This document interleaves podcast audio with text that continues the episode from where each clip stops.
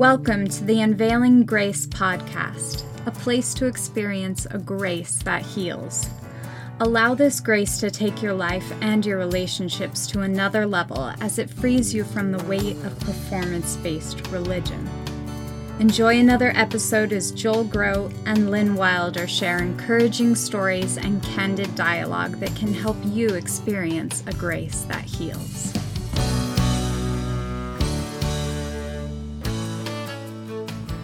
Hey, welcome back to another episode of the Unveiling Grace podcast, a place for you to experience a grace that heals.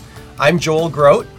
And I'm Lynn Wilder, and we're excited to talk to this couple, Absolutely. Stefan and Sarah Dennis. You know, both of us being in ministry, helping folks um, kind of rethink their lives after performance based religion. Yeah. One of the issues that folks really struggle with is relationships, right? Yes. Especially within marriages. especially within marriages and that's what we want to talk about today can we do this you know one of the most profound things someone ever said to me recently was you know if i'd had someone to help me in those early stages like you do with other people i might still have my marriage together Wow. Okay. that's huge We definitely want that. So, so let's let the couple introduce themselves yes, go ahead. Okay. Uh, my name is Stefan Dennis. Uh, I have been with the Adams Road Ministry for uh, communications for the last 10 years, almost 10 years since uh, March of 2009. cool. And I'm his wife, Sarah. Okay. So, We met early on because we ended Okay. up on a Shawn McCraney um, oh, did you? You and Sarah together. uh, Okay. well, yeah, the show three of us. All right. in Yeah. 09. Yeah. Yeah, this brings Okay. back memories. Yeah. That, oh, yeah, that's kind of where it started, right? Yep, Okay. it is. So I guess um, just give us and our audience some of your background. We love people's spiritual, religious history. So just give us a little bit of your backstory about who you were and what you were. Okay. Uh, so I'll start. Um, I grew up in actually a really good LDS family. You know, we didn't want for anything. Uh, my parents took good care of us. We had a very happy life. Uh, you know, typical suburban Mormon family. Okay. Um, and you know they were they were very active in the LDS Church. We all were. Um, uh, growing up, you know, we attended church every week. We had all the uh, the normal things that I guess an LDS family would have. You know, we went to the scout camps. You know, my parents had callings, and uh, I turned 19 and I got called to serve in the Orlando, Florida mission Okay. uh, which that was in 2001. So that was from 2001 until 2003. Uh, I came home from that, uh, which I was feeling really successful at and had a, a great time, and I learned a lot about the LDS Church. Um, you know, but back then it was all positive. Um, you know, I just, I was really into the doctrine of the church, uh, you know, the teachings, and, and I didn't see any problems at that stage in my life. And your mission experience was a good mission experience as a missionary? Good. It was a very good mission experience. Um, you know, it was. Uh, you know, we, my companions and I, we converted a number of people to the Mormon Church. Um, you know, baptized them into the religion and all of that, and um, it was very positive to me. I mean, I learned a lot. I grew a lot. Um, I really came out of my sort of shy shell that a lot of people do at that age. You know, to where I could just talk to anybody, and because you have to. You know, you're going door to door, uh, Right. trying to bring people into the Mormon Church. So, um, came home from that, um, and so I did what uh, most young people do at that age. I got a job. I uh, did school part time, and I was looking for a wife. Absolutely. I was going to say, as an RM, I, then uh, it's, yep. I dated a lot, you know, just because they want you to move on to your life and, and be successful and, you know, have an eternal family. That's the whole goal. So I didn't waste any time there, though. It took me a couple of years before I found Sarah. And so basically, you know, I was uh, still active in the church, of course. Um, I went to uh, what they call a singles ward, which is for young single adults. And uh, Is that where you met Sarah? well, we met at an institute uh, council Activity. activity. So they have these activities for young single adults, um, and it was a sort of a dance or a luau or something. Yeah, yeah. Okay. So there's Stefan. So Sarah, what's happening with you in the meantime? So give us kind of a quick rundown on. Same kind of thing. I was born into an active Mormon home. We did everything, you know, we we were very active, very Okay. into it. Um, my um, I would say maybe around 13 or 14, God showed me my sinful nature. Okay. Um, He showed me that I was a very proud person. Very proud. And maybe I didn't show it on the outside, but that's definitely what was in my heart. And so, because I didn't know any better, I'm thinking, well, I'm just going to live my religion, do everything that I can do to make myself a better person. sure. The ironic thing is that just that made everything worse because you know all of a sudden you know i'm doing all these things i'm now i'm so good i'm so righteous there's nothing wrong with me so it, it was just a vicious cycle of i don't like this about myself i'm going to try to change it i'm doing what i can but it's making me even more proud and more you know so it just didn't work Right. so anyway um you know went through all my teen years college years like that and then came to the point where we met Okay. So so when you guys meet, you're both committed, faithful, happy LDS people. yep Okay. And obviously something changed that because now you're not. right Um, so okay, so who did it start with? You or Stefan? It so so you got with married. him. Um married in the temple? We I'm were married in the temple. Since you're both faithful, okay. Yep. Yeah, so we were married in the, the Timpanogos Temple in, uh, what is that, Utah Valley.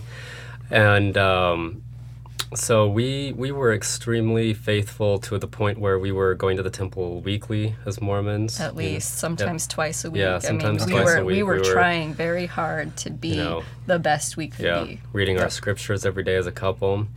So, uh, you know, a year comes along, and uh, Sarah's pregnant with her first son Noah, and I kind of make a, a rededicated. We were already pretty faithful, but I, you know, when a kid comes into the picture, when a child um, starts to make its way into your family, you start to have that feeling of responsibility come in all of a sudden, right? Because it's not just you you're taking care of or your wife, you know, we were a team. Um, but I rededicated myself in the sense of I wanted to be the best priesthood holding father that I possibly could in the Mormon church. Yep. Um, so I went out and I bought a new set of Mormon scriptures, you know, dedicated to read them all over again. And as I really dived into uh, not only the LDS scriptures, the Book of Mormon, the Doctrine and Covenants, um, but also the Bible. And see, I had read the Bible on my Mormon mission because I was in Orlando, Florida, which is kind of the Bible Belt South Oh yeah. there's no way that I could bring anybody to the Mormon church without understanding what most of the people knew already, which was the Bible. Because how are you going to relate to people's experience with Jesus unless you have sort of a background in what the Bible has to say on the subject? Um, but we were actually trained in the MTC because we went to a Deep South mission. Um, they had a, a class in the Missionary Training Center on how to talk to born again Christians, and they encouraged us to read the Bible, but in the, the context of, okay, well, this is what they believe, and this is, you know, what the true Mormon gospel is, you know, the restored kingdom, and so this is what you need to tell people. Wait, so that's fascinating. So there's actually a class on how to talk to born again Christians. There was to- if you're going to be yes. in a Bible Belt area. And I'm assuming, now I don't know who they have that class for anymore, I just know that I had it. right. um, and it was um, it was actually very enlightening to me because I knew nothing about what Christians believed. So they actually trained us using that class on how to talk to born again Christians Okay. and how to use the Bible to kind of uh, navigate your way t- through a conversation on what you know their idea of grace is versus our idea of grace, etc. Ours being you know the Mormon Church. So um, jumping forward again, so I had read the Bible already, but getting you know deeper into my commitment of rereading all the scriptures, um, I had this sudden awareness that I was not worthy. Wow. That regardless of me trying to be the absolute best Mormon that I could be, um, you know, and of course, you know, I knew that I wasn't perfect. It- It's like we all have these these young egotistical selves that are trying to make our way in the world. They call know. the 20s the decade of dreams. Right. Yeah. exactly. Yep. the third day, 30s is the decade of reality. The After, disillusionment after you've made all the yeah, financial yeah. mistakes. but uh, so no, so um, I remember very clearly as I was going through this process that I was not worthy, and it kind of, it, it was like. It was a seed in my mind that kept growing and it kept bothering me. And I, as much as I tried to ignore it, as much as I tried to say, well, no, you know, I'm paying my tithing, we're going to church, you know, we're doing all of this stuff, mm. something bothered me about the fact that I knew on the inside I wasn't worthy because all of a sudden, with this awareness, there was a division between the spirit and the flesh, who I was on the outside versus who I was on the inside. And I never had that awareness before.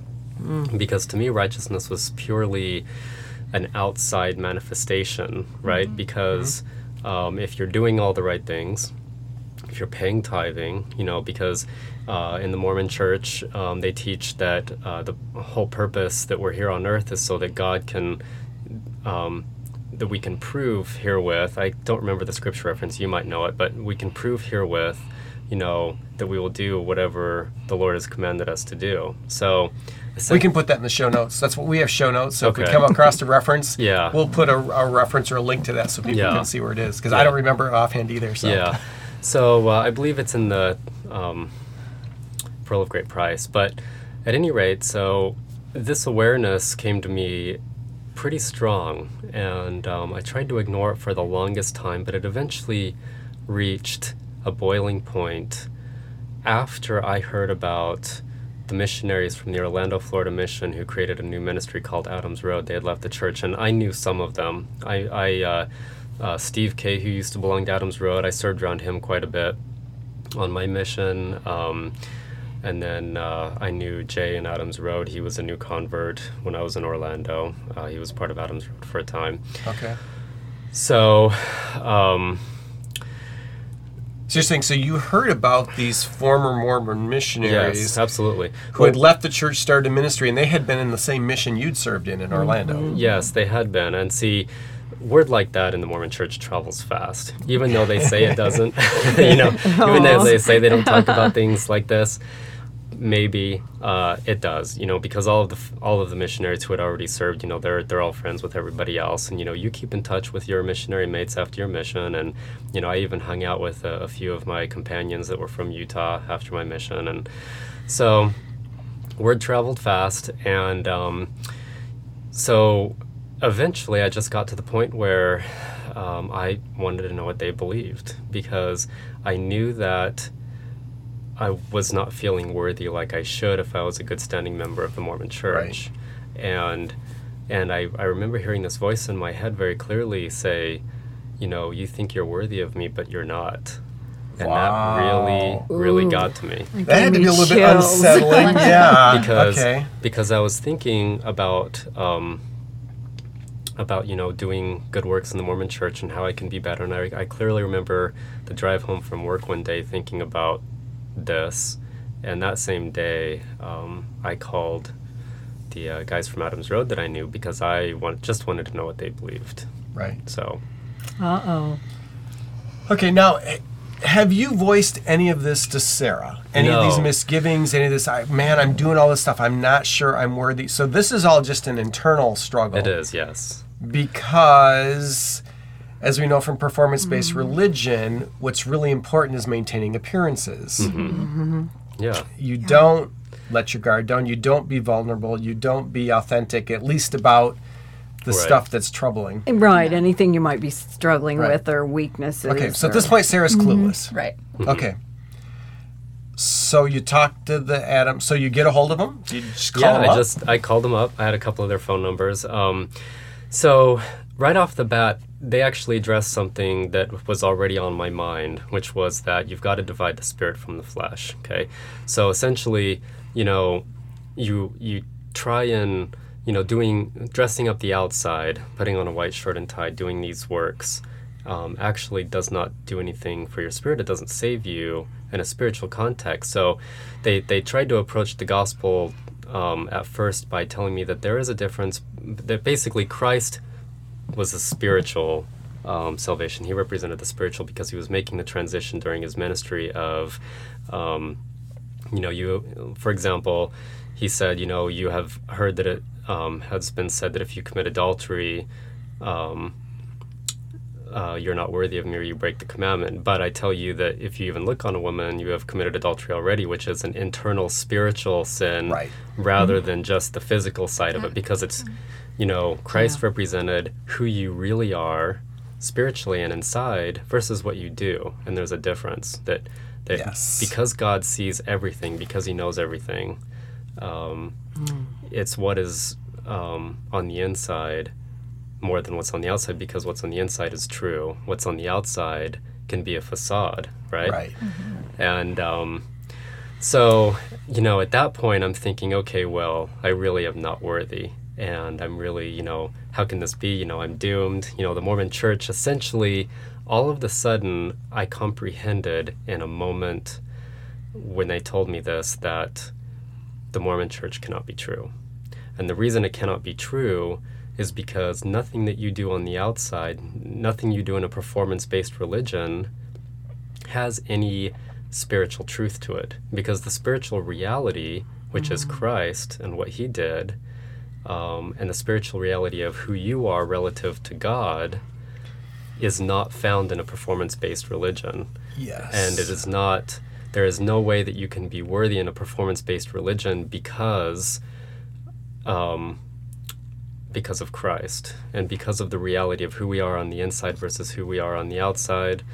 So, um, so that that's kind of, I, I mean, I'm just going back to thinking about what was going through my mind during this time and trying to sum that up. But essentially, I realized because of that, in, in my very simple, kind of almost ignorant understanding of everything, that the Mormon church cannot be true.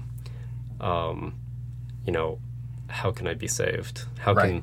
can, what's the solution? You know, there has to be a solution to, to the fact that, okay, well, I'm not worthy, but what do I do? You know, Right. so what's and, true? And all the stuff I'm doing is never going to make me worthy. Exactly. All I can be the best I can be, and it'll never be enough to make me You're worthy. still the same person on the inside.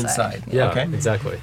So. So they, they, you know, after they, they kind of had this intro and all this was going through my mind. You got to remember this was probably like an hour long conversation. right. Um, so they just shared the simple gospel with me, which is that um, Jesus is enough. He saves, and there's essentially nothing you can do to work for eternal life. Jesus already performed the work, and that faith in Him alone, faith in what He did alone on the cross, is the only way to be forgiven and made right with God so that you can enter heaven because as unworthy beings, um, that worthiness has to be imputed from somebody that was perfect.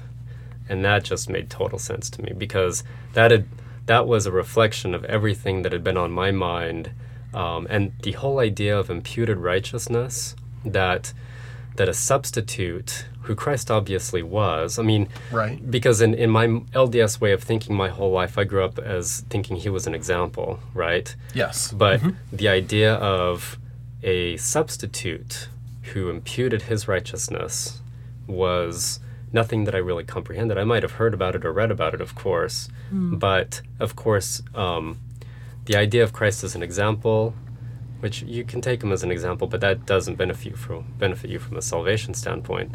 But the idea of imputed righteousness and a, a substitute um, was essentially the only way that I could see that it would work because um, there's nothing, since there's nothing that you can do to change who you are inside, then that righteousness has to be imputed to you. And that, Yeah. you know, that the that the substitute does not reconcile with the idea of an example. Right, because an example is saying, here's the standard you need to follow. You need to be Mm-hmm. like this, and to the degree you're like this, you're successful. But Jesus is perfect. Right. So we, Puts the We can- onus on your shoulders. Yeah. right. And the more you are honest with yourself, the more you realize, well, you know, if Jesus is my example, I'll never make it because I can never, I need what he has. And so, so what I'm hearing you saying is then what imputed righteousness says is, yeah, Jesus is your substitute. He does for you what you couldn't do for yourself, so that He, out of love, can give that to you. So now you do have it. Mm-hmm. Exactly. And that's very different than trying to live up to a standard that you could never reach. right. Exactly. And Wow, that Je- is Yeah, Jesus commands us to be perfect. So logically, the only way that's going to happen for us imperfect beings is for that righteousness, that perfection to be imputed to us. Mm. You know, and that can only happen through faith. We are justified by faith Right. alone. And imputed is one of these theological terms that you don't hear a lot. And so, just Right. for our listening, the idea of imputation is you have something that somebody else has credited to your account. In fact, I mm-hmm. think there's one of the translations where it talks about Abraham. Mm-hmm. It says he believed God and it was credited to him. It was imputed to him mm-hmm. for righteousness. So Abraham's righteousness comes again from trusting what somebody else said, nothing he did. Exactly. It was a faith Right. thing. And everybody from the time of Abraham forward, they were always justified by faith in, in the word of God that it was that was distributed at that time. So um, so nobody was ever justified and nobody was ever imputed righteousness apart from faith. Okay, so again, I'm going to say, where's Sarah? Does she even know you've talked to the Adams Road guys? Um, No, No. I did not know that. but This was- so yeah. I'm um I'm seeing changes in him. I was going to say, is any of this showing up? I mean, you're his wife. You know him better than anybody. Yeah, I would come home from work or something and see him sitting there reading the Bible. And I'm thinking, that's weird. We don't do that. Well, not that we don't ever do that. right, Right. but I mean Mormons, it's just not, you know, we read the, you read the Book of Mormon, you read the Doctrine, you know, you just mm-hmm. don't read the Bible. I'm like, that's interesting. Hmm. But I didn't Okay. say anything about it. All right. but then he you know he was then posing different questions to me and i, I can't remember you know so it, it gave me the impression that he was doubting his faith um, he had made appointments with his bishop with our bishop and stake president what he was trying to get his questions answered Okay. and you know asking different friends trying you know nothing Trying to sort this out. yeah so i knew this was going on and so it created in me like my husband, my priesthood holder, my, you know, my Right. everything is struggling with his faith, which to us as Mormons is it's oh. everything. So Right. And and anything that's doubt oriented or uncertainty is potentially the first step toward apostasy. right. So that's just So then I'm afraid for him. Very scary, yeah. Which in turn then I'm afraid for myself and, you know, Because in Mormonism, because in Mormonism, a woman cannot be what cr- Christians we call it saved, Mormons call it exaltation, whatever, um, living with God again after this world. Women can't do that without being sealed to a worthy priesthood holder in the temple. So now, if he is apostatizing, right. my salvation is at stake. Yes, because So. you are tied to Right. his faithfulness and his ability. So, Stefan, so all this is going on. At what point do you turn the corner? At what point do you get the imputed righteousness? How and when did that happen? I think it happened when I decided that I can't pretend to be a Mormon anymore, that I just needed to, to trust in Jesus. And it was a short time after that that I confessed to Sarah that I didn't believe in the Mormon church anymore and that I knew that I could lose her as my wife. In fact, I had, kind of expected it, not because of my lack of confidence in her, but because, you know, as a good faithful LDS woman, that is essentially what you should do because your salvation is more important than your marriage, and that Right. is how Mormons approach the subject. And you're a strong, faithful Mormon man, so you know the system very well. Oh, extremely, You know yeah. how it works. You know the I- expectations. yeah, So I knew, yeah, and uh, I, I maintain no illusions about that. So Okay. Well, we are like almost out of time, and we haven't even gotten to Sarah's side of the story. So, what we're going to do is there's going to be uh, Stefan and Sarah part two. okay, Um, And sorry, people, that we're going to kind of cut it off in the middle of the story, but uh, we've got like a very limited, we got a very um, focused time frame.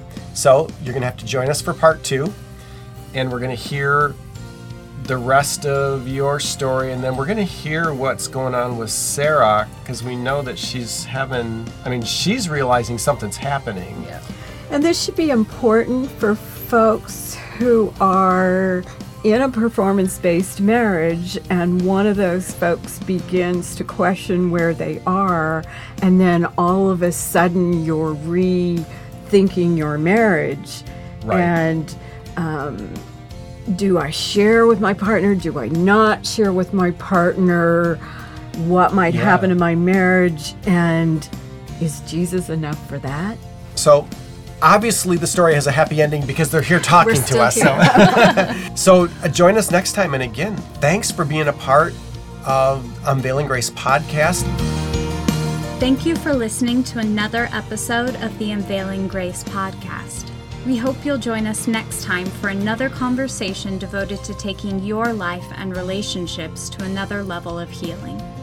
You may connect with us and leave your questions, comments, plus find the show notes at unveilinggracepodcast.com. That's unveilinggracepodcast.com, where you can experience a grace that heals.